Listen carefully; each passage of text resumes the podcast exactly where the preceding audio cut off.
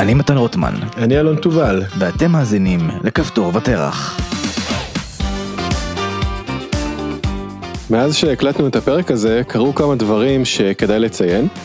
את הפרק הקלטנו לפני שבועיים, מאז תוכנית רוטמן לוין קיבלה כמה שינויים קלים, פורסמו מספר מתווים כמו מתווה פרידמן אלבשן, עמדה של פורום קהלת וגם אה, מתווה הנשיא העדכני והמפורט.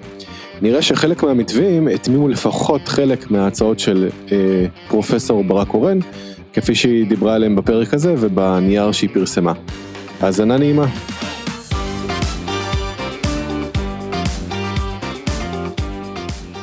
אז אנחנו שוב עם אה, פרופסור נטע ברק קורן, שתודה רבה לך שהסכמת אה, להתראיין אצלנו, לדבר איתנו על, אה, על הרפורמה המשפטית, ובפרק הזה אנחנו נעסוק באמת ברפורמה המשפטית, אה, ונראה לי ננסה להבין שלושה דברים. דבר ראשון זה, מה הם מסדי הרפורמה, על מה הרפורמה, במה הרפורמה הזאת היא עוסקת, מה היא רוצה לעשות, אה, ומה היא מציעה לעשות, ואז אולי נדבר על ההשלכות האפשריות של התוכנית, מה עשוי לקרות, אה, אם יש אה, אה, בעיות כלשהן שאת רואה בהיבט משטרי או בהיבט חוקתי או בכל היבט אחר, ונסכם בהצעות אפשריות, הצעות אלטרנטיביות אפשריות ומה אפשר לעשות. אז באמת בוא נתחיל בשאלה הכי פשוטה, מה כוללת הרפורמה המוצעת? אוקיי, okay, מצוין. אז קודם כל, צריך להגיד שהתוכנית של השר, השר לוין וחברי הכנסת רוטמן, יש כאן בעצם שתי תוכניות שנמצאות על הפרק. הן מאוד דומות זו לזו, הן לא זהות, מי שמתעניין בהבדלים ביניהם, אז יכול באמת להסתכל על המסמך ולקרוא אותו, אבל הן מציעות דברים מאוד מאוד דומים, והן מאוד מאוד מאוד מקיפות, במובן שאני חושבת שמעולם לא הונחה על, לא הונח על שולחנה של הכנסת, מקבץ כזה של, אה, של שינויים שנועד לעבור בעת ובעונה אחת, והשר לוין גם הכריז עליו רק בתור השלב הראשון מבין כמה שלבים, כן? וזה כשלעצמו זה כנראה חבילת השינויים הגדולה ביותר מבחינת המערכת המשפטית של ישראל, שבעצם ניסו להעביר ביחד מאז ומעולם. מה זה כולל? זה כולל משהו כמו תשעה מרכיבים שונים, גם שינוי של שיטת אה, מינוי השופטים לכל הערכאות, גם שלום, גם מחוזי וגם עליון, גם אה, שינוי של השיטה של בחירת נשיא בית המשפט העליון. אה, יש כאן בעצם שינויים בסמכות של הביקורת השיפוטית על חקיקת הכנסת. מצד אחד מעגנים אותה בחוק, אבל שמים את היכולת בעצם לבצע ביקורת שיפוטית על חקיקת, חקיקת הכנסת תחת מגבלות מאוד כבדות. גם מוסיפים פסקת התגברות, שבניגוד לפסקת ההתגברות הנוכחית שטיפה עלתה בדיון שלנו בפרק הקודם, שקיימת רק ביחס לחוק יסוד חופש העיסוק, אמורה לחול על כלל חוקי היסוד, ולאפשר לכנסת להתגבר על כל חוק יסוד ברוב של 61 חברי כנסת.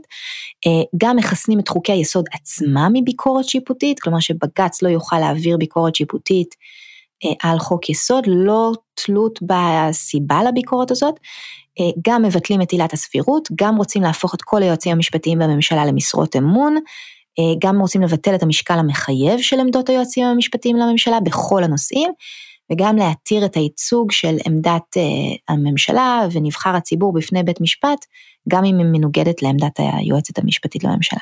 כלומר, יש כאן המון המון המון סוגיות שעל הפרק, ואנחנו נהיה חייבים אפילו במסגרת שלנו להתמקד.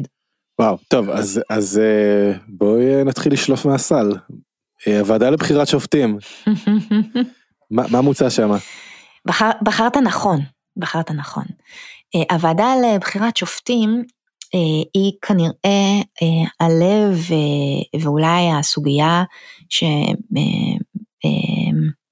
יוזמי התוכנית אה, רואים בה בתור הסוגיה החשובה ביותר שעל הפרק, זה ככה משהו שאני חושבת שלפחות לי באופן אישי הלך והתבהר אה, עם הזמן. אה, אני חושבת שאני לא הבנתי עד כמה אפילו בזמן שכתבתי את המסמך שכתבתי, אבל בהתבטאויות הציבוריות אה, וה, וה, וההתייחסויות השונות, אה, ש, שהיו מאז, זה הלך והתברר בתור uh, הלב של הרפורמה מבחינת, מבחינת היוזמים שלה, אבל זה גם החלק הכי הכי הכי קשה uh, ובעייתי בה. Uh, ובעצם מה שיש לנו שם זה בעצם uh, uh, uh, יוזמה לשנות את, את השיטה שנוהגת בישראל למינוי שופטים שמעוגנת בחוק יסוד השפיטה, uh, את הוועדה למינוי שופטים.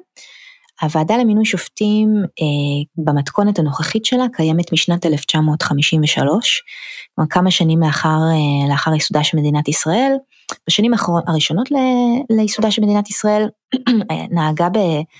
נהגה בישראל שיטה שהייתה קצת דומה במובנים מסוימים למה שאנחנו רואים בארצות הברית. שר המשפטים וראש הממשלה היו בוחרים את השופטים, היו מביאים אותם לאישור הכנסת, הכנסת ולא, גם בית המשפט כנראה, היו מאוד לא מרוצים מההחלטה הזאת, התחושה הייתה שיש איזשהו סחר מכר פוליטי ונבחרים שופטים לא מקצועיים, ואז הממשלה בעצם אה, אה, מחליטה מרצונה, צריך להגיד, לוותר על הכוח המוחלט שיש לה בבחירת שופטים, מוקמת הוועדה למינוי שופטים. זאת ועדה שמונה תשעה חברים, יושבים בה אה, שלושה שופטי בית משפט עליון, הנשיא או הנשיאה ושניים נוספים, שר המשפטים, שר נוסף, כלומר שני חברים לממשלה, שני חברי כנסת, בדרך כלל, אבל לא תמיד, יש חבר כנסת אחד מהאופוזיציה, אבל אין שום עיגון של זה היום אה, בחוק היסוד, ושני נציגת, נציגי לשכת עורכי הדין, אה, גם חברי הכנסת וגם אה, נציגי לשכת עורכי הדין נבחרים בבחירות חשאיות, כל אחד על ידי הגוף שלו. והרעיון הוא שבעצם יושבים בוועדה כל ארבעת אה, ארבעת קבוצות האינטרס שחשוב שיהיו מעורבות בבחירת שופטים, גם נבחרי ציבור מהממשלה והכנסת, גם השופטים עצמם, כמו בכל ארגון אתה מצפה שמי שידע להעריך את התכונות הנדרשות להתקדם בו, להתמנות עליו בצורה הטובה ביותר, זה האנשים הבכירים ביותר בארגון, כאן שופטי בית המשפט העליון, וגם עורכי הדין, שזה בחירה מאוד אה, מעניינת וגם יפה, אה, שהם אה, שבעצם אה, עורכי הדין הם כאילו הקליינטים, כן, של המערכת במובן מסוים, הם, הם שחקנים חוזרים, מופיעים בפני השופטים, הם יודעים להגיד האם לשופט מסוים יש מזג שיפוטי או לא, לפחות זה המטרה של להכניס אותם לתוך הוועדה, הם יכולים לחוות אה, דעה על ה... על ה על השופטים, זה קצת מקביל אם תחשבו על זה לזה שכאילו אנחנו היינו מערבים סטודנטים בתהליכי קבלת ההחלטות לגבי, אה, לגבי אה, מינוי אה, של מרצים או מתן קביעות למרצים, מתוך הבנה שהסטודנטים רואים את המרצים בפרספקטיבה שהפרופסורים האחרים אולי לא רואים אותה בהם, כן? אז זה הרעיון של הכנסת עורכי הדין לוועדה. והוועדה הזאת מתפקדת בפורמט הזה מאז 1953, וב-2008 נעשה בה שינוי מאוד חשוב, לא מקבל מספיק קרדיט בשיח הציבורי, במיוחד לא על ידי מתכנני הרפורמה. אמ, וזה שבעצם אה, אה, נקבע שבשביל למנת שופטים לבית המשפט העליון, לא מספיק רוב רגיל בוועדה של חמש מול ארבע, אה, צריך רוב מיוחס, רוב גדול יותר, רוב של שבעה מול תשעה, כלומר שופטי עליון חייבים להתמנות בהסכמה רחבה, מה שבעצם אומר שיש זכות וטו הדדית לשתי קבוצות, הקואליציה מצד אחד, כי הקואליציה מחזיקה בעצם בשני שרים ו- וחבר כנסת, כלומר שלושה קולות, אז אם אתה חייב שבע מתשע, אתה חייב בעצם לפחות מישהו אחד מהקואליציה בשביל למנות שופט לבית המשפט העליון, ומהצד השני גם לשופטי בית המשפט העליון יש את הווטו הזה, כי הם שלושה. אוקיי, okay, אז יש כאן בעצם איזשהו מהלך אה, אה, שמחייב את ההסכמה הרחבה בין לפחות שני הגורמים האלה. אמ, והדבר הזה לא נעשה בוואקום, הוא לא נעשה בריק, הוא, ניסה, הוא נעשה על רקע בעצם תסכול מתמשך של נבחרי הציבור בוועדה, מכך שבמשך הרבה מאוד שנים, ובמיוחד בתקופה שבה אהרן ברק משמש כנשיא של בית המשפט העליון, ובכוח הכריזמה שלו וה, והערכה שכולם רוכשים לו, אה, אה, בעצם קורית איזושהי ברית מאוד יציבה עם עורכי הדין בוועדה, ובגלל, ברוב רגיל יש של שלושה שופטים בבית משפט עליון ושני עורכי דין, בעצם תחת כלל של רוב רגיל, המשפטנים בוועדה שלטו בכל המינויים בעצם לכל הערכאות ובפרט לבית המשפט העליון, וכשמדי פעם מגיע איזשהו שר או שרת משפטים, למשל ציפי לבני שרצתה מאוד למנות את פרופסור רותי גביזון, זיכרונה לברכה, לבית המשפט העליון, ורצה למנות מישהו ששופטי בית המשפט העליון לא רצו להכניס אותו לתוך המועדון, מה שנקרא, אז לא הייתה להם שום בעיה לחסום את, ה, את המינוי הזה, ובעצם, ובעצם אה, לא לקבל את אותו אדם לשורותיהם. בעצם האמירה הזאת, השופטים ממנים את השופטים, היא הייתה נכונה לתקופה ההיא. אמ, וב-2008, מי שאז מכהן בתור שר המשפטים, חבר הכנסת גדעון סער, יוזם ומעביר את התיקון הזה, ומאז בעצם השופטים כבר לא יכולים למנות את השופטים לבד, הם חייבים אה, להשיג את התמיכה של נבחרי הציבור, אוקיי? וזה מוביל לכך שבעצם שופטים חייבים להתמנות בהסכמה רחבה. ומשהו שהרבה פעמים באמת לא מקבל קרדיט, זה מה התוצאות שהשיטה הזאת הביאה בעצם היום, בית המשפט העליון, מאז 2008, 14 מתוך 15 השופטים המכהנים בבית המשפט העליון מונו אחרי השינוי של הכלל הזה. כולם למעשה, חוץ מהנשיאה חיות שמונתה ב-2003, ואם אתם תסתכלו באתר של הרשות השופטת ואתם תעשו ככה בדיקה מי השופטים שמונו ו, ומי המחנה, כן, ש... תסתכלו על העיתונות ו- ועל הזיהויים המקובלים ב... ב, ב אה, המשפטי, אתם תראו שבעצם אה, יושבים בבית המשפט העליון אה, לפחות שישה שופטים שמקובל לזהות אותם כשמרנים, ועוד שישה שופטים שמקובל לזהות אותם בליברלים, ועוד זה שני שופטים שככה קצת קשה יותר לסווג אותם, הם ככה נמצאים אולי קצת יותר במרכז או באמצע. כלומר בסופו של דבר מדובר בשיטה, שיטת המאזן האימה הזה אם תרצו, או הקונצנזוס, אני קוראת לזה כלל ההסכמה הרחבה, בין המחנות, הוביל לבית משפט עליון אה, מאוד מאוזן. בין מחנות וגישות שונים, צריך להגיד שהוא בכלל לא מאוזן או מגוון בהיבטים אחרים. למשל יושב בו רק שופט ערבי אחד, למשל מבין 14 המינויים האלה, רק חמש הם נשים, יש לנו רק שופט אחד שהוא הגיע מברית המועצות לשעבר, אה, ואין לנו אף אה, שופט חרדי או שופט בן העדה האתיופית, יש לכל הדברים האלו המון המון המון סיבות אה, שהן לא רק אה, אה, לא קשורות למנגנון. בהכרח, לא בהכרח קשורות למנגנון, כן, למשל, למשל, יש לנו, אה, חרדים התחילו ללמוד משפטים רק בשני העשורים האחרונים, עוד אין לנו קאדר מספיק של אנשים שיכולים היו להיות, להתמנות לבית המשפט העליון. אבל נשים ומזרחים למשל? נכון, אבל נשים ומזרחים אין לנו שום תשובה טובה לזה. וצריך להגיד שאין היום שום הוראה שמחייבת את חברי הוועדה לשקול את זה. יש לנו כן הוראה שקובעת שמתוך, כל אחת מקבוצות האינטרס הזאת, שופטים, אה, ממשלה, כנסת ועורכי דין, לפחות אחד מהם צריך להיות אישה. כן, אז יש לנו כאילו בתוך, בתוך הוועדה יש לנו בעצם אה, חובת ייצוג לנשים, אבל רק לנשים, אה, והדבר הזה לא, לא התבטא בהכרח, אין, אין, כמו שאתם רואים, אין, אין קורלציה מלאה בין הייצוג של, של נשים בתוך הוועדה לבין המינוי של נשים לבית המשפט, כן? זה, אה, וזה, וזה בהחלט משהו ש, שכשמדברים על גיוון וייצוג וכן הלאה, אה, זה משהו שהרפורמה הנוכחית כלל לא מנסה לטפל בו, אבל מה היא כן מנסה לעשות? בעצם אה, מה ששתי התוכניות, גם של לוין וגם של רוטמן רוצות לעשות, זה לשנות את הרכב החברים בוועדה, בצורה כזאת אה, שנותנת לקואליציה המכהנת אה, שליטה מלאה במינוי השופטים לוועדה, לכל הערכאות, גם שלום, גם מחוזי וגם עליון.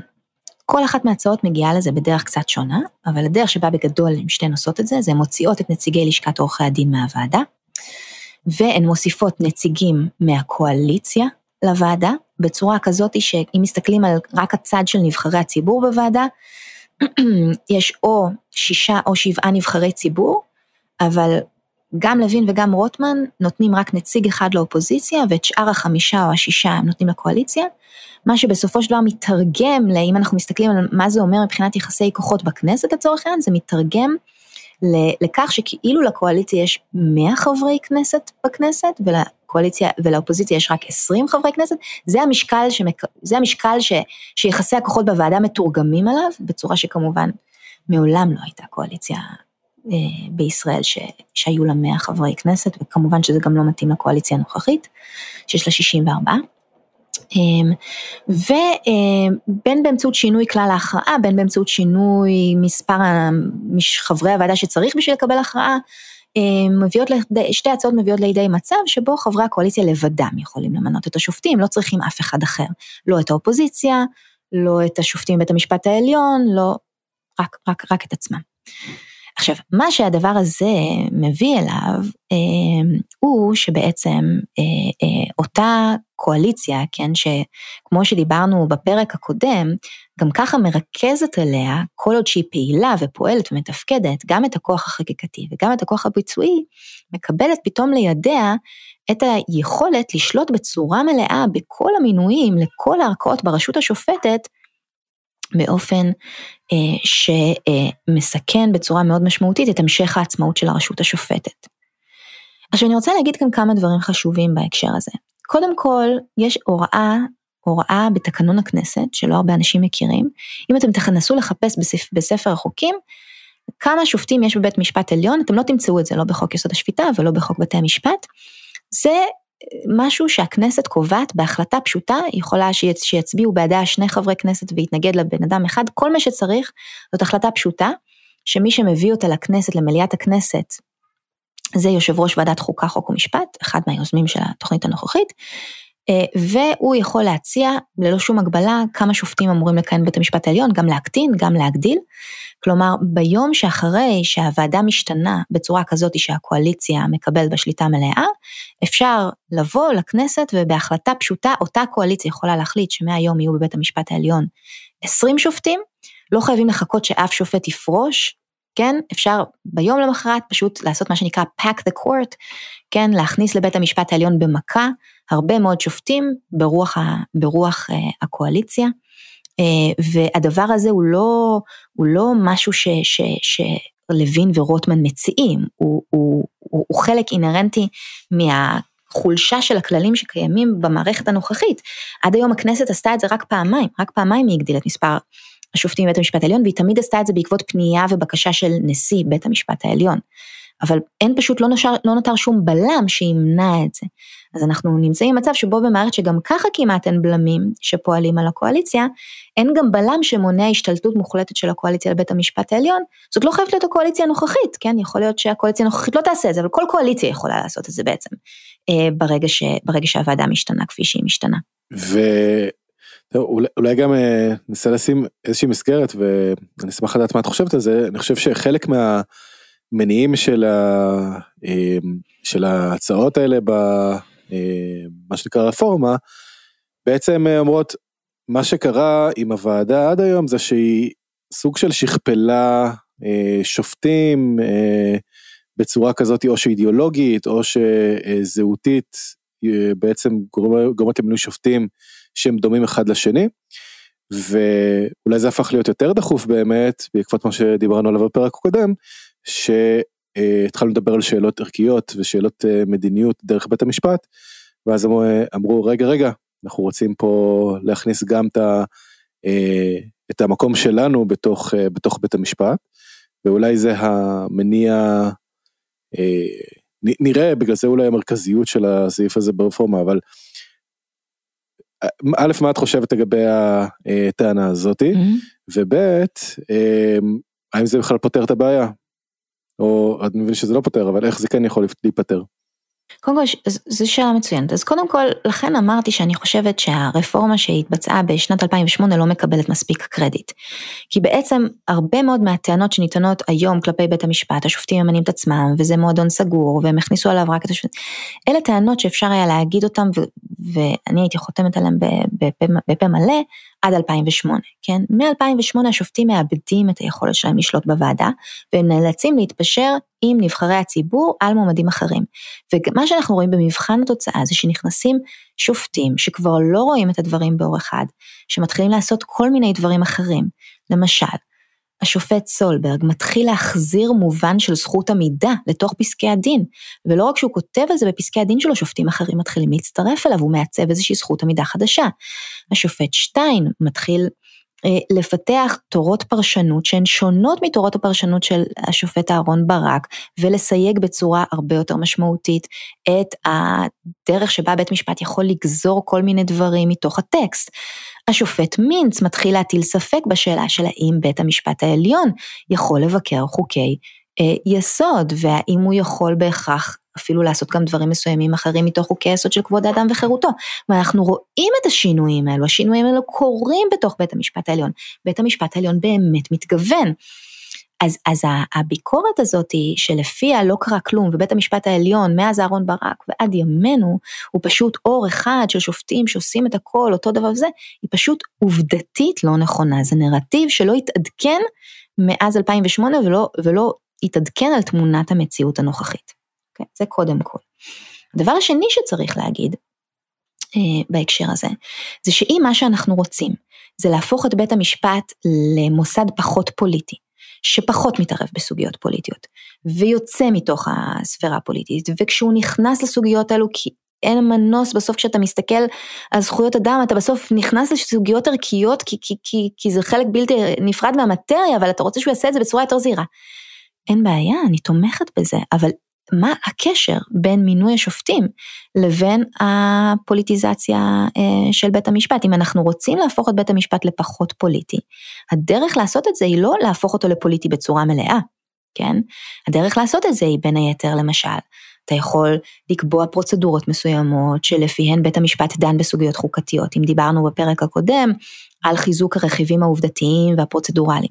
אתה יכול לקבוע למשל רוב מיוחס, שלא כל רוב בבית המשפט יוכל לבטל חוק של הכנסת, אלא שביטול חוק של הכנסת יהיה הליך שדורש רוב מיוחס בקרב השופטים בצורה כזאתי שדואגת בעצם אה, לבסס החלטה כזאתי על החלטה על הסכמה רחבה שכוללת פרספקטיבות שונות כן בתוך בית המשפט. וברגע שבית המשפט שלך מגוון המשמעות של הסכמה רחבה כזאתי זה שלא רק השופטים לצורך העניין השמרנים יוכלו להחליט לבד או הליברלים יוכלו להחליט לבד הם חייבים לבנות איזשהו קונסנזוס בתוך בית המשפט כן או שאתה יכול לנסות לחשוב על מובנים שבהם אתה מחזק את ההחזרה של זכות העמידה לתוך התמונה. בשביל להוציא, כן, את בתי המשפט מתוך סוגיות פוליטיות, או שאתה יכול, כמו שבאמת חלק מהרפורמה, לדבר על ביטול או צמצום של עילת הסבירות, כן, בשביל להוציא את בתי המשפט מתוך הסוגיות של בחינה מקצועית שמחליפה את שיקול הדעת של הרשויות המנהלות. כל הדברים האלה הם דרכים אפשריות בשביל להנסיג את בג"ץ אחורנית מהמגרש הפוליטי, אבל להפוך את המינויים ש, של השופטים במדינת ישראל למינויים פוליטיים לכל האורך, גם תחשבו על זה, גם בערכאות שאין להם בכלל נגיעה לסוגיות חוקתיות ופוליטיות, בית משפט שלום, בית משפט מחוזי, בית משפט לתעבורה, בית משפט למשפחה, כל השופטים במדינת ישראל יוכלו להיבחר על ידי הקואליציה בלבד כתוצאה מההצעה הזאת. עכשיו תחשבו רגע מה זה עושה, זה בעצם מנגנון שאומר ששופט, שמינויים של שופטים לתוך כל ערכאה שהיא הופכים להיות מינויים פוליטיים. כלומר ג'ובים פוליטיים באופן תיאורטי, כן? עכשיו, בעוד שבבית משפט עליון אנחנו יכולים לנח, לנחש או להעריך שהתשומת לב הציבורית למי מתמנה תהיה מאוד משמעותית, כך שיהיה קשה יותר למנות לבית המשפט העליון, לא בהכרח בלתי אפשרי, כן? אבל יותר קשה למנות לבית המשפט העליון מישהו משום מקום, כן? למנות שופט לבית משפט לתעבורה, אף אחד לא ישים לב מי זה. יש, אתם יודעים כמה עורכי דין יש במדינת ישראל? אתם יודעים כמה מהם באופן פוטנציאלי מקורבים לצלחת שלטונית כזו או אחרת? ברגע שהמינויים אה, של עורכי דין במדינת ישראל, או הקידומים של שופטים אה, בערכאות הנמוכות לגבוהות במדינת ישראל, הם אך ורק פונקציה של אה, הקואליציה, אין שום בלם שמבטיח שתהיה שקילה של שיקולים מקצועיים לא במינוי ולא בקידום בדבר הזה. וכאן צריך להבין שכל, שה... אתה, קודם כל ששופטים בערכות הנמוכות הם אנשים שחורצים גורלות תרתי משמע. כלומר, גם בהליכים פליליים, גם בהליכים אזרחיים, זה, זה, זה הכוח השלטוני המשמעותי ביותר אולי, כן, שהמדינה מפעילה על האזרחים שלה הכרעה בסכסוך אם לשלוח אדם לכלא או לא לשלוח אדם לכלא. הם כאלה שהאזרחים פוגשים הרבה יותר מאשר את uh, ההחלטות uh, מלמעלה. בדיוק, מאשר בית המשפט העליון. עכשיו תחשבו רגע על המשמעות, כאשר שופט יודע שהקידום שלו משלום למחוזי, שאגב, מבחינת החוק לא תלוי בדבר חוץ מוותק, כן? כלומר, בשביל להתמנות לבית משפט שלום, אתה צריך להיות חמש שנים מהבחינות לשכה שלך, ובשביל להתמנות משלום למחוזי, אתה צריך להיות ארבע שנים מהבחינות, מה, כהונה של אה, ארבע שנים בבית משפט שלום. כאשר שופט יודע שהדבר שמפריד בינו לבין קידום, הוא בעצם השאלה האם הקואליציה תראה אותו כחלק מהמחנה שלה, אנחנו יכולים לנחש שמיעוטים פופולריים יותר או פחות במדינת ישראל עלולים לפגוש את ידו של החוק בצורה שונה, כן, משופטים, מכיוון שאגב, כבר היום אנחנו יודעים שבשנים האחרונות חברי קואליציה הביאו פסיקות כאלה, כן, פסיקות שנראו להם מחמירות מדי כלפי אה, אה, אזרחים מסוימים, או מחמירות פחות מדי כלפי אזרחים אחרים, הביאו אותם כשיקול לסיווג של השופט, כשופט נניח ליברלי מדי, כן, או משהו כזה. אז, אז אם כל המינויים הפוליטיים, אה, כל המינויים של שופטים במדינת ישראל מעתה ואילך יהיו בידי הקואליציה, אפילו אם הקואליציות הן שוחרות טוב, כן, אפילו אם נניח שהקואליציות לא ירצו לעשות שימוש בכוח שלהם בצורה הזאתי, אבל הקואליציה משדרת קו מסוים ומעמידה מדיניות מסוימת והולך בכיוונים מסוימים. הדבר הזה יכול לייצר אפילו התאמת יתר, כן, של שופטים לכיוון הקו בקואליציה, כי אין שום מנגנון אחר או חסם אחר שמונע אה, או שמכווין או שמסדיר את הדרך שבה שופטים מתמנים בישראל חוץ מעל ידי הוועדה הזאת. עכשיו, שוב אנחנו חוזרים לנושא הזה של הפער בין, בין הפורמלי לבין הנורמות, כן? יש כל מיני כללים, רק, אה, אתה יודע, צריך להגיש... צריך להגיש קורות חיים, צריך להגיש המלצות, צריך, יש מין בית ספר לשיפוט כזה, שגם זה לא מוסדר בשום חוק, ששופטים אמורים לעבור בשביל לראות אם יש להם מזג שיפוטי או כל מיני דברים כאלה, ועומד בראשו נשיא בית משפט עליון. כל הדברים האלו לא מוסדרים בשום מקום, מחר בבוקר הם יכולים ללכת. אין שום בלם אחר או חסם אחר חוץ מהמבנה של הוועדה, שמבטיח שישקלו בה שיקולים מקצועיים גם ולא רק שיקולים פוליטיים. ברגע שאתה מעביר את כל הדבר הזה לידי הקואליציה וגם לא, לא מייצר שום הסדרה אחרת, כן? הפתח של הדבר הזה אה, אה, לאובדן העצמאות השיפוטית, להטיית דין, להכנסה של ג'ובים פוליטיים, במיוחד בערכאות הנמוכות, של זה שמקורב ורוצה את הדבר הזה ומקבל עבודה בשכר גבוה ועם כפיעות לכל החיים, אה, עד גיל 70, הדבר הזה פשוט קצרה הדרך מכאן להפיכתנו לרפובליקת בננות. אמ, אז מג'וב לג'וב, אם אנחנו מדברים על הוועדה למינוי שופטים, בואו נדבר על אה, הפיכת היועמ"שים למשרות אמון בלבד. מה, מה ההצעה ומה יכול הבעיית, הבעייתיות בדבר הזה גם? אוקיי. Okay. אז כמו, ש, כמו שדיברנו אה, אה, בפרק הקודם, המודל של הייעוץ המשפטי בישראל הוא בעצם אה, נגזר בראשיתו מתוך המודל אה, של שירות ציבורי אה, אה, עצמאי שמהווה איזשהו בעצם אה, אה, עצמאי וקבוע שמהווה איזשהו עוגן, אה, אה, עמוד שדרה ואיזשהו אה, בלם גם פנימי בתוך הרשות המבצעת. עכשיו דיברנו גם אה, בפרק הקודם על זה שההתרחבויות שאירעו בבג"ץ גם מאוד הרחיבו את הסמכויות של הייעוץ המשפטי לממשלה. אמ, אבל, אה, אבל אה, במקביל לזה, כשאנחנו מסתכלים על אמ, הרפורמה, מה שהרפורמה מבקשת לעשות, הוא לא רק לצמצם את היועצים המשפטתיים בחזרה לגבולות הגזרה נניח הפחות עמומים, הפחות ערכיים, מה שאפשר היה להשיג באמצעות מה שבין היתר גם מוצע, כן, לבטל את עילת הסבירות, אם, עילת הסבירות יורדת מהפרק, אז הרבה מאוד ממה שהפך את היועצים המשפטיים נכנסים לתוך השיקולים המקצועיים של הרשות, יורד מהפרק. אם אנחנו מצמצמים את ה... אמ, את, או מסדירים את היכולת אה, של בג"ץ להיכנס לכל מיני סוגיות ערכיות, שוב, הדבר הזה ירד מהשולחן של היועצים המשפטיים. אבל מה שהרפורמה מבקשת לעשות זה משהו מאוד שונה. מה שהרפורמה מבקשת לעשות זה בעצם אה, לייצר מצב שבו כל היועצים המשפטיים הופכים למשרות אמון, ובמקביל גם אין להם יותר משקל מחייב לעמדות היועצים המשפטיים בממשלה בכל הנושאים, כן? כלומר, לפי, לפי הלשון של התוכנית, בעצם הממשלה לבדה, בלי אף עורך דין, תהיה מוסמכת לקבוע את העמדה המשפטית שלה בכל נושא, אה, ולהחליט בעצמה האם משהו חוקי או לא חוקי. עכשיו, כשאנחנו מנסים להבין מה, מה הדבר הזה עושה, אנחנו מגיעים לתוצאה שנראית אבסורדית. קודם כל, ראש הממשלה, הממשלה, שרי הממשלה, הם לא, הם לא בהכרח, רובם לא משפטנים, ואין להם בקיאות בכל הפרטים של הדין. כלומר, בכל משרד ממשלתי אה, הוא מנגנון מאוד מאוד מסועף שנשען הרבה פעמים על מאות, אולי אלפי חוקים והמון המון תקנות והמון המון פסקי דין. אף שר בממשלה לא מחזיק במומחיות הנדרשת וגם לא כמובן במשאבי הזמן הנדרשים בשביל לעצב לבדו את, את, ה, אמ, את העמדה המשפטית בשום סוגיה שנמצאת על הפרק. הוא חייב עורכי דין, כן?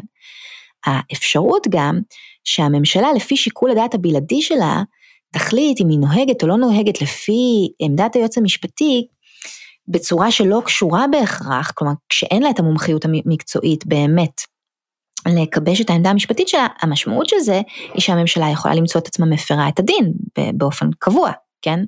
אה, אבל הממשלה, גם לגבי אנשים פרטיים אני חושבת שאנחנו לא נחשוב שזה רעיון טוב, אבל הממשלה, במיוחד הממשלה, יש לה אחריות ציבורית עצומה. האפשרות שהממשלה פשוט תחליט שהיא מפרה את הדין כמו אדם פרטי ותישא באחריות, שזה בכלל לא ברור שהיא באמת, באמת נושאת באחריות כמו אדם פרטי. יש לזה השלכות רוחב מאוד מאוד משמעותיות. אז הרפורמה, במקום לנסות ולחשוב בצורה יותר כירורגית, אה, שאני חושבת שכשלעצמה באמת יכולה להיות נכונה ונדרשת, איך אנחנו מנסים לאזן מחדש את הייעוץ המשפטי לממשלה בצורה כזאת שהוא לא ימנע יותר ממה שהוא צריך וישים יותר בלמים ממה שהוא צריך, אלא ישים את הבלמים במקומות המדויקים ככל האפשר. הרפורמה פשוט בעצם מנסה אה, לחסל את הייעוץ המשפטי אה, לממשלה אה, אה, קליל, או לפחות, או לפחות זה הכיוון ש, שהצעת, ה, שהצעת התוכנית ב, ב, בכיול הנוכחי שלה הולכת אליו. אבל בפרק הקודם דיברנו על זה שעילת הסבירות היא עילה שקיימת אה, ברוב בתי המשפט בקומן לו והיא מושרשת בכל הערכאות אז איך, איך, בכלל, איך בכלל אפשר לבטל אותה באופן כללי או לצמצם אותה, כן. איך, מה מוצע ו, ואיך אפשר לעשות דבר כזה בכלל אפילו טכנית. זו שאלה ממש טובה. אז, אז קודם כל נכון עילת הסבירות היא עילה שמוכרת בקומן לו באופן כללי והיא עילה שמוכרת בקומן לו באופן כללי ביחס לכל ענפי המשפט. ביחס למשפט המנהלי באופן ספציפי, עילת הסבירות הישראלית היא כנראה המרחיבה ביותר בכל מדינות הקומון. רגע, בוא okay, נתרגם מה זה משפט, הרשות המנהלית, מי שלא מצוי. כן, שאלה מעולה. הרשות, הרשות המנהלית היא בעצם אה, כל אחד מגורמי הממשלה שאתה פוגש ביום יום. זה יכול להיות העירייה, כן? זה יכול להיות משרד הפנים, זה יכול להיות מחלקת החינוך בעירייה, וזה, וזה, וגם הממשלה עצמה לצורך העניין אה, היא, היא חלק מהרשות המבצעת ועילת הסבירות חלה גם עליה. כן, אז כל, כל פעם שרשות שלטונית. כל פעם שהממשלה מקבלת, כן, כל פעם שרשות שלטונית, אנחנו הרבה פעמים חושבים שגם הכנסת ובית המשפט הם רשויות שלטוניות. זה ניואנס במינוח. הרשות המינהלית זה המינוח המשפטי המדויק שמתייחס בעצם למשרדי הממשלה, לעיריות, לגרורות שלהם, כשכל פעם שמתקבלת החלטה קונקרטית של, של השלטון כלפי הפרט, זאת החלטה מינהלית, אוקיי? ועילת הסבירות בגרסה הישראלית שלה היא מאוד מאוד מרחיבה בהקשרים המינהליים, כן? כלומר, בעוד שלמשל במשפט האמריקאי ובמשפט הבריטי, המונח של סבירות אה, מתאר איזושהי פעולה שהיא קיצונית בחוסר ההיגיון שלה, כן? שהיא, שהיא, שהיא גחמתית, קפריזית וחסרת היגיון בצורה אה, מרחיקת לכת, כן, שכל אדם היה מזהה אותה כפעולה לא הגיונית. במשפט הישראלי, למרות שהרטוריקה ניסתה להיצמד למונחים האלו, היישום בפועל היה גם על החלטות, כן, שהם, שבהם שופטת סבירה אחת יכולה לחשוב משהו אחד ושופטת סבירה אחרת תחשוב משהו אחר, למשל לגבי האם נכון או לא נכון להקים בית ספר נוסף בעיר, או כמו שדיברנו בפרק הקודם, לחבר שני יישובים אה, בקו אוטובוס, לא מכיוון שמישהו שם היה נגוע בשחיתות והחליט מהסיבה הזאת כן לא לעשות את זה, עשו איזשהו תחשיב תקציבי, עשו איזשהו תחשיב של ביקושים, הגיעו להחלטה מסוימת, בית המשפט אומר לא זה לא סביר, הייתם צריכים לעשות את הכיול הזה בצורה אחרת. אז למרות שהרטוריקה של של הפסיקה, של עילת הסבירות בישראל, היא לכאורה נצמדת למחוזות האלו של זה רק אם זה קורה ממש ממש קיצוני, היישום של זה לא פעם חרג מהמחוזות האלה. אז כשאנחנו מדברים על צמצום של עילת הסבירות, או גם ביטול שלה, אה, אה, בהקשרים כאלה ואחרים, אה, אז לזה מתכוונים וזה משהו ש, שיכול להיעשות, שוב הכיול המדויק של זה הוא כמובן מאוד חשוב, אבל זה משהו ש, שאפשר לעשות ובין היתר אפשר לעשות אותו מכיוון שכמו שאמרתי בפרק הקודם, לא מעט מהפעמים שבהם בית המשפט קבע שמשהו לא סביר, הוא היה יכול למצוא את העילות המדויקות יותר, שהיו מספקות הכוונה וודאות טובה יותר, אה, והוא והוא פשוט כרך את זה תחת, תחת, תחת הסבירות. זה לא אומר שהסבירות לא מכסה שום דבר חשוב, שדברים אחרים לא יכולים לכסות, ואני רוצה לגעת במשהו מאוד חשוב ומאוד קשה, סוגיה באמת מאוד מאוד קשה לדעתי, שהיום הסבירות מכסה במדינת ישראל באופן בלעדי, וזו סוגיית טוהר המידות במינויים. כן, למשל, ראינו דוגמה לזה אה, בהקשר של אה, השר דרעי, אה, אה, אה, וזה זה, זה לא דוגמה חד פעמית, מה עושים כאשר אה, הממשלה רוצה למנות, בין אם זה לתפקיד שר או לתפקיד של מנכ"ל של משרד ממשלתי, אנשים אה, שהורשעו בעבירות פליליות, אה, שיש אה, אה, שק של שרצים כזה או אחר שתלוי על גבם, אה, שמבחינת, ה, ה, בין אם זה הנראות הציבורית של זה, בין אם זה תחומי אחריות שממש מסורים, הולכים להימסר אה, לידיהם, אה, נראה על פניו שיש כאן בעיה, לפחות בעיה מוסרית, אולי גם בעיה תפקודית, אולי גם בעיה של ניגודי עניינים או כל מיני דברים כאלה, מה עושים בסוגיות האלה. היום אין ממש מנגנונים אה, שיטפלו בצורה כירורגית בסוגיה הזאת. בעצם אה, מכיוון שהמנגנונים האלו כמעט ולא קיימים, מגיע בג"ץ, והוא עושה את זה בפעם הראשונה שבה הוא עושה את זה בהלכת דרעי פנחסי, רבין הוא ראש הממשלה והשרים של ש"ס הם אלה שבעצם נאלצים להיות מפוטרים על ידי ראש הממשלה רבין נוכח פסקי הדין האלה. בג"ץ קובע שכשמוגש כתב אישום בעבירות חמורות של שחיתות, זה בעצם לא סביר מצד ראש הממשלה לא לפטר את השר, אוקיי?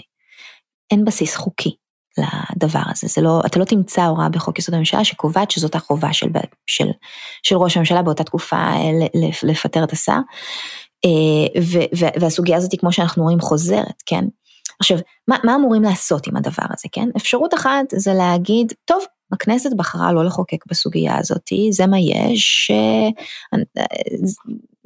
שימונו שרים מושחתים, שימונו שרים מורשעים מבלים וכן הלאה. את האפשרות שנייה זה להגיד בג"ץ יחליט, כן? ואני חושבת, זה ככה מה שניסיתי לעשות גם במסמך שכתבתי, שאנחנו צריכים לעשות עבודה יותר משמעותית על אה, ברור האפשרות, אפשרות נוספת, זה ברור אפשרויות באמצע, כן?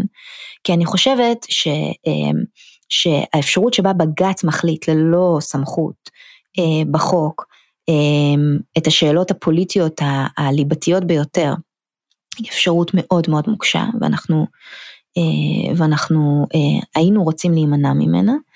האפשרות שבה אה, זה יהיה נורמה פוליטית קבועה, שאין שום תנאי לכשירות של שר או של מינוי בכיר, חוץ מזה שיש לך את הרצון הפוליטי של השותפות שלך, גם אם הדבר הזה שם, שם את האדם בפוזיציה שבה הוא, הוא בעצם יכול להימצא בניגוד עניינים או בבעיות תפקודיות מאוד גדולות, הוא גם לא דבר רצוי. אבל כרגע אין לנו באמת הסדרים מקיפים לדבר הזה. אז מה שאני חושבת זה שלא נכון לבטל את עילת הסבירות בלי לנסות וגם להקים לפחות איזושהי ועדה ציבורית שתנסה לראשונה מזה המון המון שנים, יותר מ-15 שנה, אה, שלא נערך שום דיון שבידי שום ועדה בסוגיה הזאת. בפעם האחרונה שזה קרה לא עמדו סוגיות כאלו על הפרק, הוועדה לא גיבשה, הוועדה האחרונה שהוקמה בסוגיות של תנאי כשירות ומינויים וטוהר מידות בשירות הציבורי לא דנה בסוגיות האלה. ואני חושבת שכדאי שנגבש בהם איזשהו הסדר אחר, למשל זה יכול להיות הסדרים של אה, משהו ששקול לאימפיצ'מנט במשק, במשפט האמריקאי, שמאפשרים לכנסת ליזום איזשהו הליך אפשרי של, אה, של הדחה של אה, נבחרי ציבור, זה יכול להיות באמצעות איזושהי ועדת מינוי משוכללת או בית דין מיוחד שיכהנו בו גם נבחרי ציבור בדימוס ואולי גם שופטים, זה איזשהו הסדר שהכנסת יצרה עבור שחיתות ברשויות המקומיות, אבל היא לא יצרה אותו עבור עצמה, יש כל מיני דברים שאפשר לעשות. אמ, זאת סוגיה ממש קשה. צריך להבין שכשמדובר על לבטל את הסבירות, זה כולל גם אותה. כלומר, זה אומר שבעצם אה, כבר לא יהיה היום את, ה, את, ה, את המעצורים שלכאורה קיימים אה, אה, על, על מינויים של שרים שהורשעו בדין, או שאנשים שעומד נגדם כתב אישום באמורות חמורות, אלה דברים ש, שברגע שמבטלים את הסבירות, אה, בעצם כבר לא תהיה ביקורת שיפוטית עליהם. אוקיי, okay, אז דיברנו על אה, שינוי אה, שיטת מינוי השופטים, דיברנו על אה, צמצום או ביטול עילת הסבירות, שזה מה שהרפורמה מציעה. אה, מה לגבי אה, ביקורת שיפוטית על חקיקה? אוקיי, okay. אז מה שהרפורמה מציעה לגבי ביקורת שיפוטית על חקיקה זה כמה הסדרים. אמ, ואני אדבר על ההצעה של, של חבר הכנסת רוטמן, זאת ההצעה שגם אה, עברה בקריאה ראשונה, והצעה שמתקדמת ב, ב, ב, בהליך החקיקה שלה.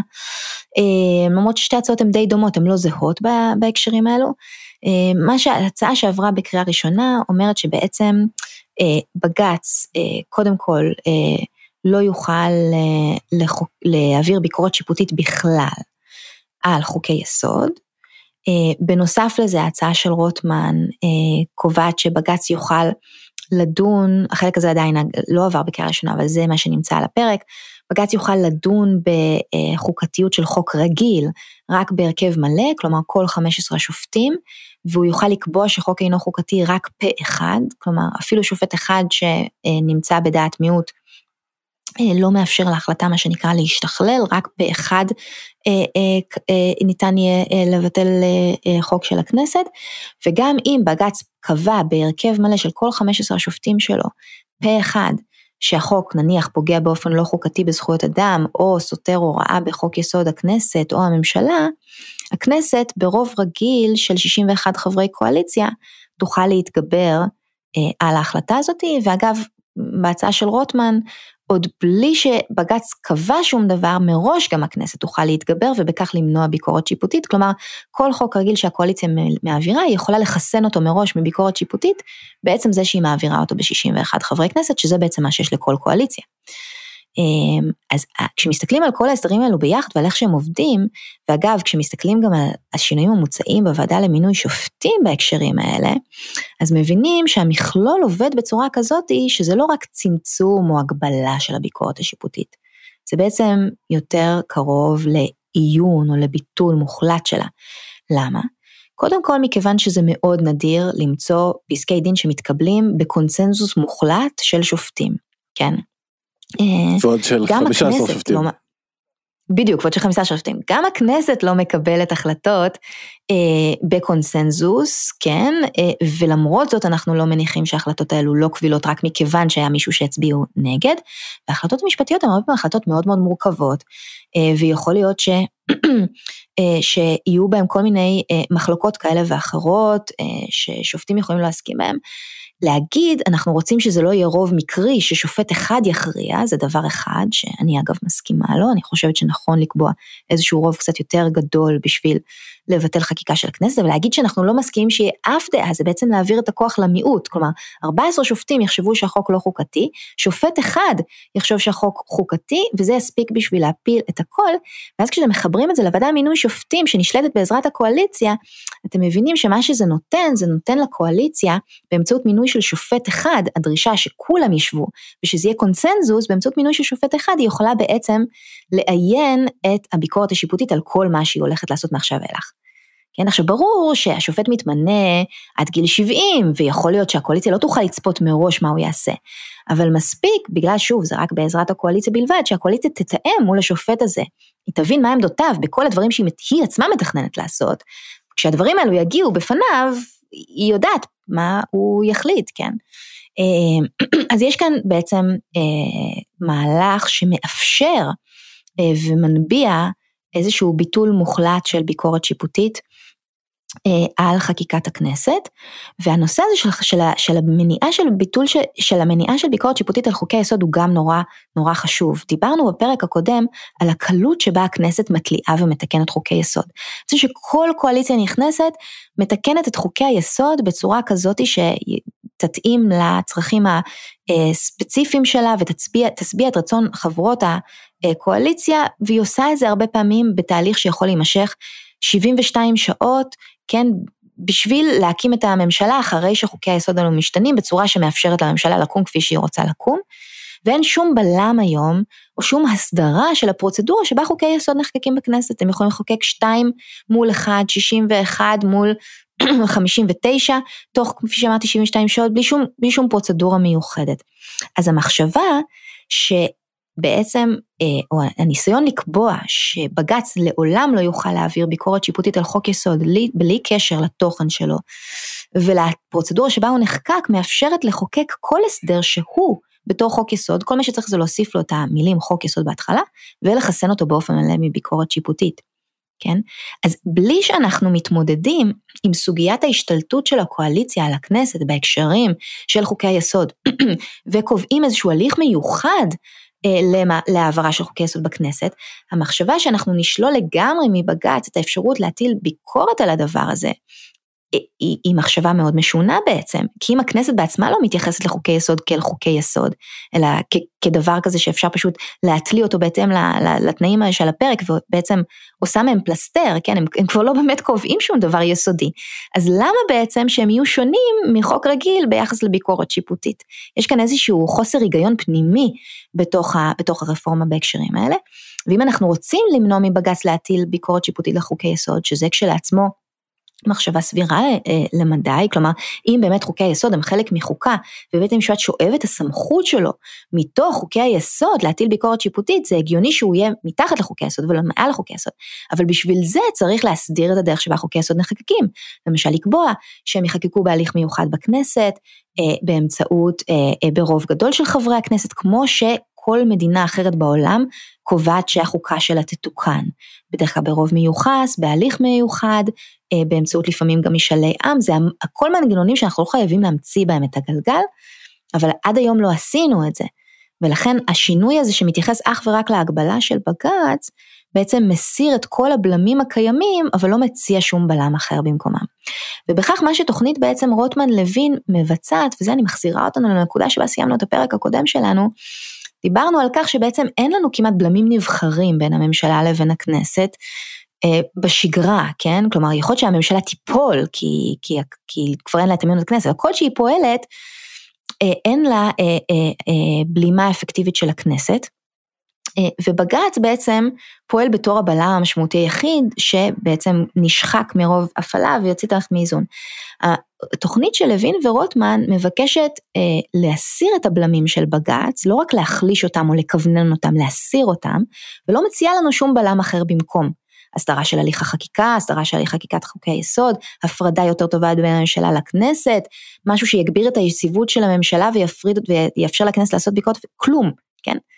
לכן התוכנית, גם אם היא זיהתה נכון בעיות קיימות ונכונות במערכת המשפט, אה, בעצם מייצרת סיטואציה, אם היא תעבור, כל כך מסוכנת. אז אוקיי, אני רוצה שנשאיר גם קצת זמן לדבר על אה, פתרונות אפשריים אלטרנטיביים, רק יש לנו, אני רוצה לראות שלנו חובות. יש עוד סעיפים בתוכנית שלא דיברנו עליהם? אמ, שאלה טובה, אנחנו דיברנו על לא מעט, לא דיברנו על המינוי של נשיא בית המשפט העליון, שזה חלק מהסוגיה של, של מינוי השופטים, זה שוב קשור לשאלת העצמאות השיפוטית, אמ, שגם שם בעצם יש איזשהו ניסיון או רצון לשנות את השיטה בצורה כזאת שהקואליציה שוב לבדה תוכל למנות גם את נשיא בית המשפט העליון, הנשיא עומד בראש, הנשיא או הנשיאה עומדים בראש רשות השופטת כולה, אז יש לזה משמעות מאוד מאוד גדולה אם הקואליציה שוב לבדה יכולה לעשות את הדבר הזה. אמ, חוץ מזה אני חושבת שדיברנו על הרוב. אז אה, בזמן שנותר לנו אני אשמח שנדבר על פתרונות אפשריים, רק נעשה סיכום ביניים. דיברנו על אה, רכיבי הרפורמה השונים וראינו שבמצב הנוכחי הבעיה המשמעותית שלה היא שהיא לוקחת איזושהי בעיה קיימת ומייצרת בעיה חדשה. היא מנסה לפתור את הבעיות שסקרנו בפרק הקודם של ה... אה, נקרא לזה המעורבות ההולכת והגוברת של בג"ץ, אבל מה שהיא עושה היא מייצרת בעיה חדשה על ידי זה שהיא שמה את כל העוצמה כולה על הקואליציה ובעצם מאיינת כל אפשרות לביקורת שיפוטית על כל חקיקה שהיא, וגם מה שעוד משהו שהיא עושה, זה מייצרת פרסונליות מאוד מאוד גבוהה במינוי שופטים לאורך כל שדרת השיפוט, החל מהשלום וכלה בעליון, מה שמייצר פתח אה, לחלוקת ג'ובים ושחיתות, או אפילו אה, התכווננות לרוח קואליציה, וכנ"ל גם בייעוץ המשפטי לממשלה. ואלה הסכנות המשמעותיות ברפורמה כפי שהיא מוצעת היום. אה, ובכל זאת בזמן שנותר אני אשמח שנדבר על זה שלמעשה אמ, הרפורמה באה לפתור בעיות אה, שהיו קיימות, שאפשר לסכם אותן בשאלה מי השופטים, אה, למי מותר לגשת אליהם ובמה מותר להם לדון בעצם. אז איך אפשר לגשת לסוגיות האלה בצורה אחרת, שהיא יותר, נאמר זאת כך, כוללנית ויותר מכילה את כלל הרשויות ויותר מסתכלת גם על הכנסת אה, כרשות, אה, כרשות החזקה, שאמורה להיות מעל הרשות אחרות בעצם. אוקיי, okay. אז קודם כל אני חושבת שהדרך היחידה לנסות ו... אה, לייצר רפורמה שהיא תהיה רפורמה מאוזנת, וכמו שאמרתי, אני חושבת גם בפרק הקודם, אני חושבת שאנחנו ממש צריכים רפורמה כזאת, אה, היא לטפל בחלקים של המערכת ביחד, כן? להבין שיש לנו כאן איזשהו מצב של כלים שלובים, ואם אנחנו רוצים להנסיג את בג"ץ חזרה מהזירה אה, הפוליטית והערכית והעמומה ואיתו גם את מערכי הייעוץ המשפטי לממשלה, אז אנחנו צריכים בעצם לחזק את הכנסת אל מול הממשלה ואנחנו צריכים לתת בעצם כלים אחרים אה, שיביאו אותנו למקומות האלה. אז, אז אני יכולה לתת כמה דוגמאות. קודם כל, ואני רק אחדד גם במה שאמרת, זה לא רק שהרפורמה הנוכחית או התוכנית הנוכחית הולכת רחוק מדי, בחלק מהמקרים היא בכלל לא הולכת למקומות הנכונים, כן? כלומר, אה, כמו שאמרתי מקודם, כשאנחנו מסתכלים על הוועדה למינוי שופטים, אנחנו רואים שהוועדה למינוי שופטים הצליחה להכניס, בעצם לייצר מצב של בית משפט שמבחינת לפחות, לא, לא, לא מכל הבחינות שאולי אכפת לנו מהם, כמו גיוונים חברתיים ושיקוף פני החברה בישראל, אה, אבל בהיבטים של שמרנות וליברליות יצרה בית משפט מגוון ומאוזן. והדבר הזה, לא, שוב, לא מקבל קרדיט, ובמקום לחשוב על מנגנונים נוספים שיהפכו את בית המשפט למרוסן יותר, אה, מה שבעצם אה, מתבצע זה למנוע ממנו אה, להריץ איזושהי ביקורת, לא רק לקייל את, כוחו בצורה כזאת שיהפוך אותו ליותר מרוסן ומאוזן. אז מה כן אפשר לעשות? אז אמרתי שאני חושבת שצריך להסתכל על הסוגיה בצורה מערכתית. אז כשאנחנו חושבים איך להנשיג את בג"ץ מזירה מסוימת, צריך לבדוק רגע מה קורה ביחסים בין הכנסת לבין הממשלה בזירה הזאת. אז למשל, כשאנחנו חושבים על איך עובר חוק במדינת ישראל, אה, ועל קשת המקרים המאוד רחבה שבה הקואליציה, כל קואליציה יכולה להשתלט בצורה נורא נורא קלה על הליך החקיקה בכנסת, ולהשתמש בשליטה שלה בוועדות ובמליאה בשביל להעביר חקיקה ללא התדיינות מעמיקה, ללא בהכרח שיתוף של אה, חברי אופוזיציה, אה, ובהליך נורא נורא נורא מהיר, אז להבנות את הדבר הזה, כי היום זה לא מובנה בכלל, כלומר יש כמה הוראות בתקנון הכנסת, אבל יש שום הסדרה מהותית של הסוגיות האלה. אה, להבנות את הדבר הזה יכול לאפשר לנו להנשיג את בג"ץ מביקורת שיפוטית על הליך החקיקה בכנסת, כן? או להסדיר בצורה דומה מאוד, רק בהקשר של חוקי יסוד, אה, לקבוע שחוקי יסוד יעברו רק בהסכמה רחבה, למשל של, שמחייבת גם לפחות עשרה חברי כנסת מהאופוזיציה. או פעולה משולבת של כמה כנסות. כלומר, אנחנו יכולים לנצל את העובדה שכל כנסת חדשה שנבחרת אצלנו, היא בעצם כמו בית מחוקקים חדש, כמו בית מחוקקים אחר. היו בחירות חדשות אליה, האנשים בהם אינם בהכרח אותם אנשים. אם אנחנו קובעים ש... כל אה, מהלך של שינוי חוקתי דורש שיתוף פעולה של כמה כנסות שעובדות ביחד, כמו בעצם בית נבחרים שני, זה גם איזושהי פרוצדורה שבה אנחנו יכולים להשתמש בשביל להבטיח שחוקי היסוד באמת משקפים כללים אה, אה, מוסכמים ורחבים של, הש, של השיטה, שמשקפים את אותו מסך בערוץ שהיינו רוצים שהם ישקפו, ולא נעשים רק לצרכים קואליציוניים צרים, כלומר באמת מהווים חוקי יסוד, משהו שמתאים להיות חלק מהחוקה של ישראל, ולא איזושהי אה, קונסטלציה קואליציונית צרה. אה, אנחנו גם יכולים לעשות שימוש בכלים כמו משאל עם אה, בשביל לתקף חוקי יסוד. שוב, בדרך כלל כשעושים כזה דבר אז יש גם איזשהו רוב מיוחס למשאל עם ויש המון המון שאלות לגבי איך מבנים משאל עם, אבל זה הכל דרכים שבהם אנחנו יכולים אה, לשפר את הפרדת הרשויות בין הרשות המבצעת לרשות המחוקקת. אה, אה, ולחזק את הלגיטימציה של כללי המשחק הדמוקרטיים, ואז כשכללי המשחק הדמוקרטיים באמת נראים כמו כללי משחק דמוקרטיים, בד בבד אפשר לבוא ולהגיד, טוב, אז בית המשפט העליון לא יכול לעשות ביקורת שיפוטית על הדבר הזה. זה כמובן סוגיה יותר מורכבת קצת ממה שאני אומרת כאן, כי אה, אנחנו, אני חושבת, נסכים שבמדינה דמוקרטית יש כמה היבטים שלא כל כך פשוט אולי להכריע מה הם, אבל יש איזה שהם היבטים גרעיניים ש, שאנחנו אה, כנראה נסכים שהרוב לא יכול להכריע בהם. למשל, הרוב לא יכול לשלול את זכות הבחירה של המיעוט, כן? אה, הרוב אה, אה, לא יכול להחליט לשלוח את המיעוט למחנות השמדה או לשלול את האזרחות שלו, כן? אז יש כל מיני היבטים שבהם גם רוב במדינה דמוקרטית לא, לא יכול להכריע. והשאלה היא איך בדיוק מנסחים את הדבר הזה, או שנותנים רק בהיבטים האלה ביקורת שיפוטית לבג"ץ, או שקובעים מראש שאלה שאלות שלא יוכלו לעלות להצבעת הציבור, אבל, אבל אלה סוגיות ש, ש, שצריך ואפשר לפתור אותן. אמ, אבל הנקודה המרכזית כאן היא החשיבות של הכיול ההדדי. כלומר, אם רוצים לתת את המעמד החזק לחוקי היסוד, אפשר, צריך לעשות את זה, ואז במקביל להנשיג את הביקורת השיפוטית משם. והדבר הזה מאפשר לנו לעשות את שני הדברים במקביל, גם לחזק את הכנסת מול הממשלה או את הפרדת הרשויות, וגם להנשיג את בג"ץ. אני גם מציעה במסמך שלי לשנות את הדרך שבה בג"ץ דן בעתירות חוקתיות. כלומר, דיברנו על זה קצת בפרק הקודם, על זה שעתירות חוקתיות, דווקא עתירות חוקתיות בעצם נידונות באיזשהו הליך שהוא הליך מאוד חסר ומאוד לקוי מבחינת הביסוס העובדתי שלו.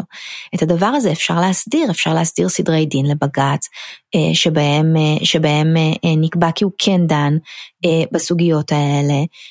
אפשר לקבוע גם שהבסיס העובדתי אולי מוכרע בפאנל מסוים של בג"ץ שיושב וקובע את המסד העובדתי, ואז כל בית המשפט מתאסף בשביל לקבוע את, ה, את, ה, את הסוגיות הנורמטיביות העקרוניות.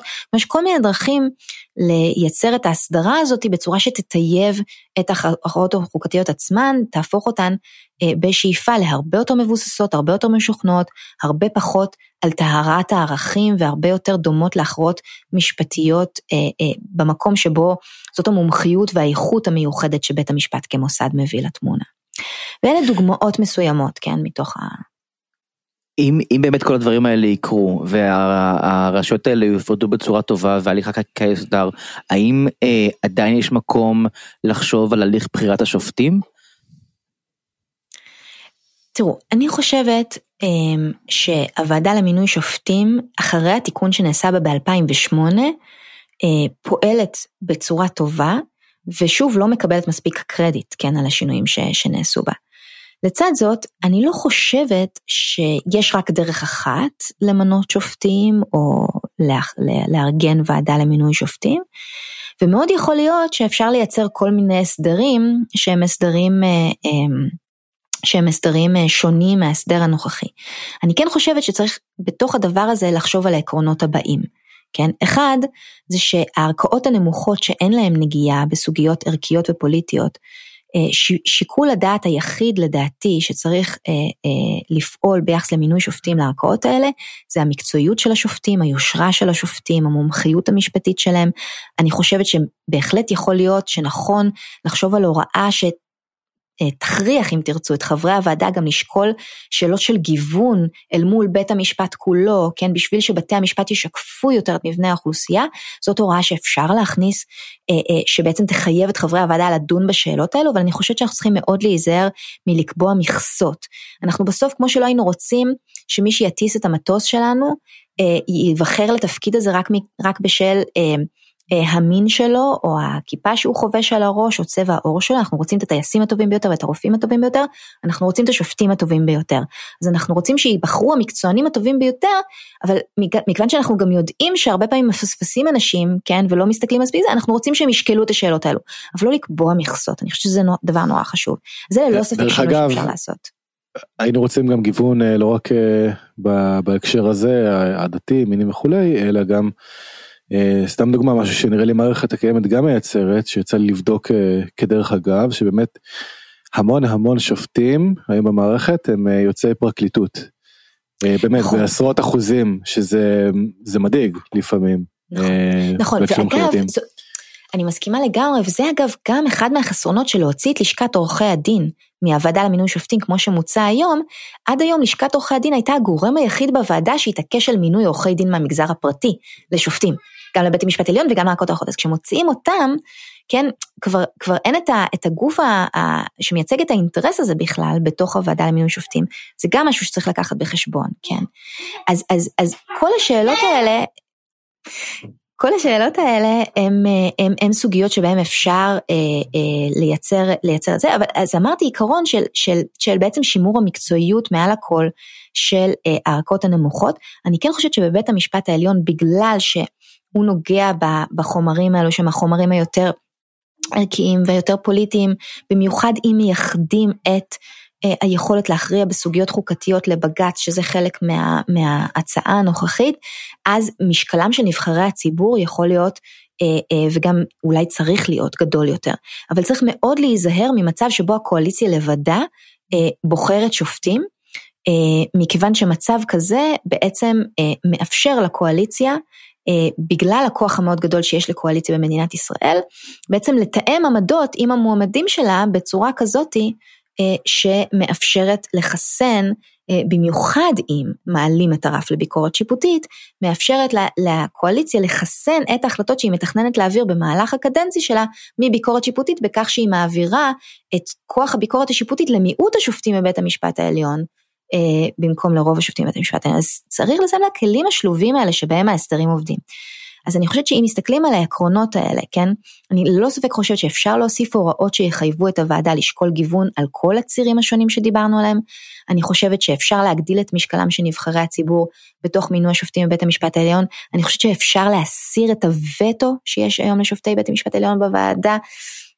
אבל בלי אה, להפוך את היכולת לבחור שופטים בבית המשפט העליון לכזו שתלויה אה, בקואליציה בלבד, וזה לא משנה איזו קואליציה זאת, מימין או משמאל, אנחנו, דמוקרטיה זקוקה לאמון, אבל אנחנו לא נסמכים על אמון בלבד אה, בעיצוב של משטר דמוקרטי. אנחנו מכניסים את נבחרי הציבור שלנו למוסדות שאנחנו בונים בקפידה, או זה לפחות הרצון, בצורה כזאת שכשהם יגיעו לרגע שבו הם מתפתים לפעול בצורה מסוימת, הם לא יוכלו לעשות את זה, וכך אנחנו גם שומרים עליהם ועל האמון שלנו בהם, וגם שומרים על עצמנו מפני ניצול הכוח לרעה. והבעיה בתוכנית הנוכחית זה שהיא בעצם מבטלת את כל הבלמים האלה, ומשאירה רק, רק את טוב, טוב הלב והרצון הטוב שאולי יש ואולי אין לחברי קואליציה מכהנת. אה, ובכך אה, היא לא, לא עומדת בתנאים המינימליים אה, של בלמים ואיזונים שהיינו רוצים לראות בדמוקרטיה תקינה, שבאמת יכולה להיות הגורם היציב הזה של, של שלטון של העם בידי העם ולמען העם לטווח ארוך. פרופסור נטע ברק קורן, הייתה שיחה מרתקת. היינו יכולים להמשיך עוד ועוד, אה, אבל אה, עכשיו אנחנו אה, נגיד תודה רבה. ממש מרתקת. לחלוטין. זהו, אז בינתיים אנחנו ממליצים לכולם לקרוא גם את המסמך שלך, שמופיע בתיאור הפרק. להתראות. תודה רבה לכם, ביי ביי. תודה שהאזנתם לכפתור ותרח, תוכנית על אקטואליה, פוליטיקה, חברה, פילוסופיה ומה שביניהם. נתראה שבוע הבא.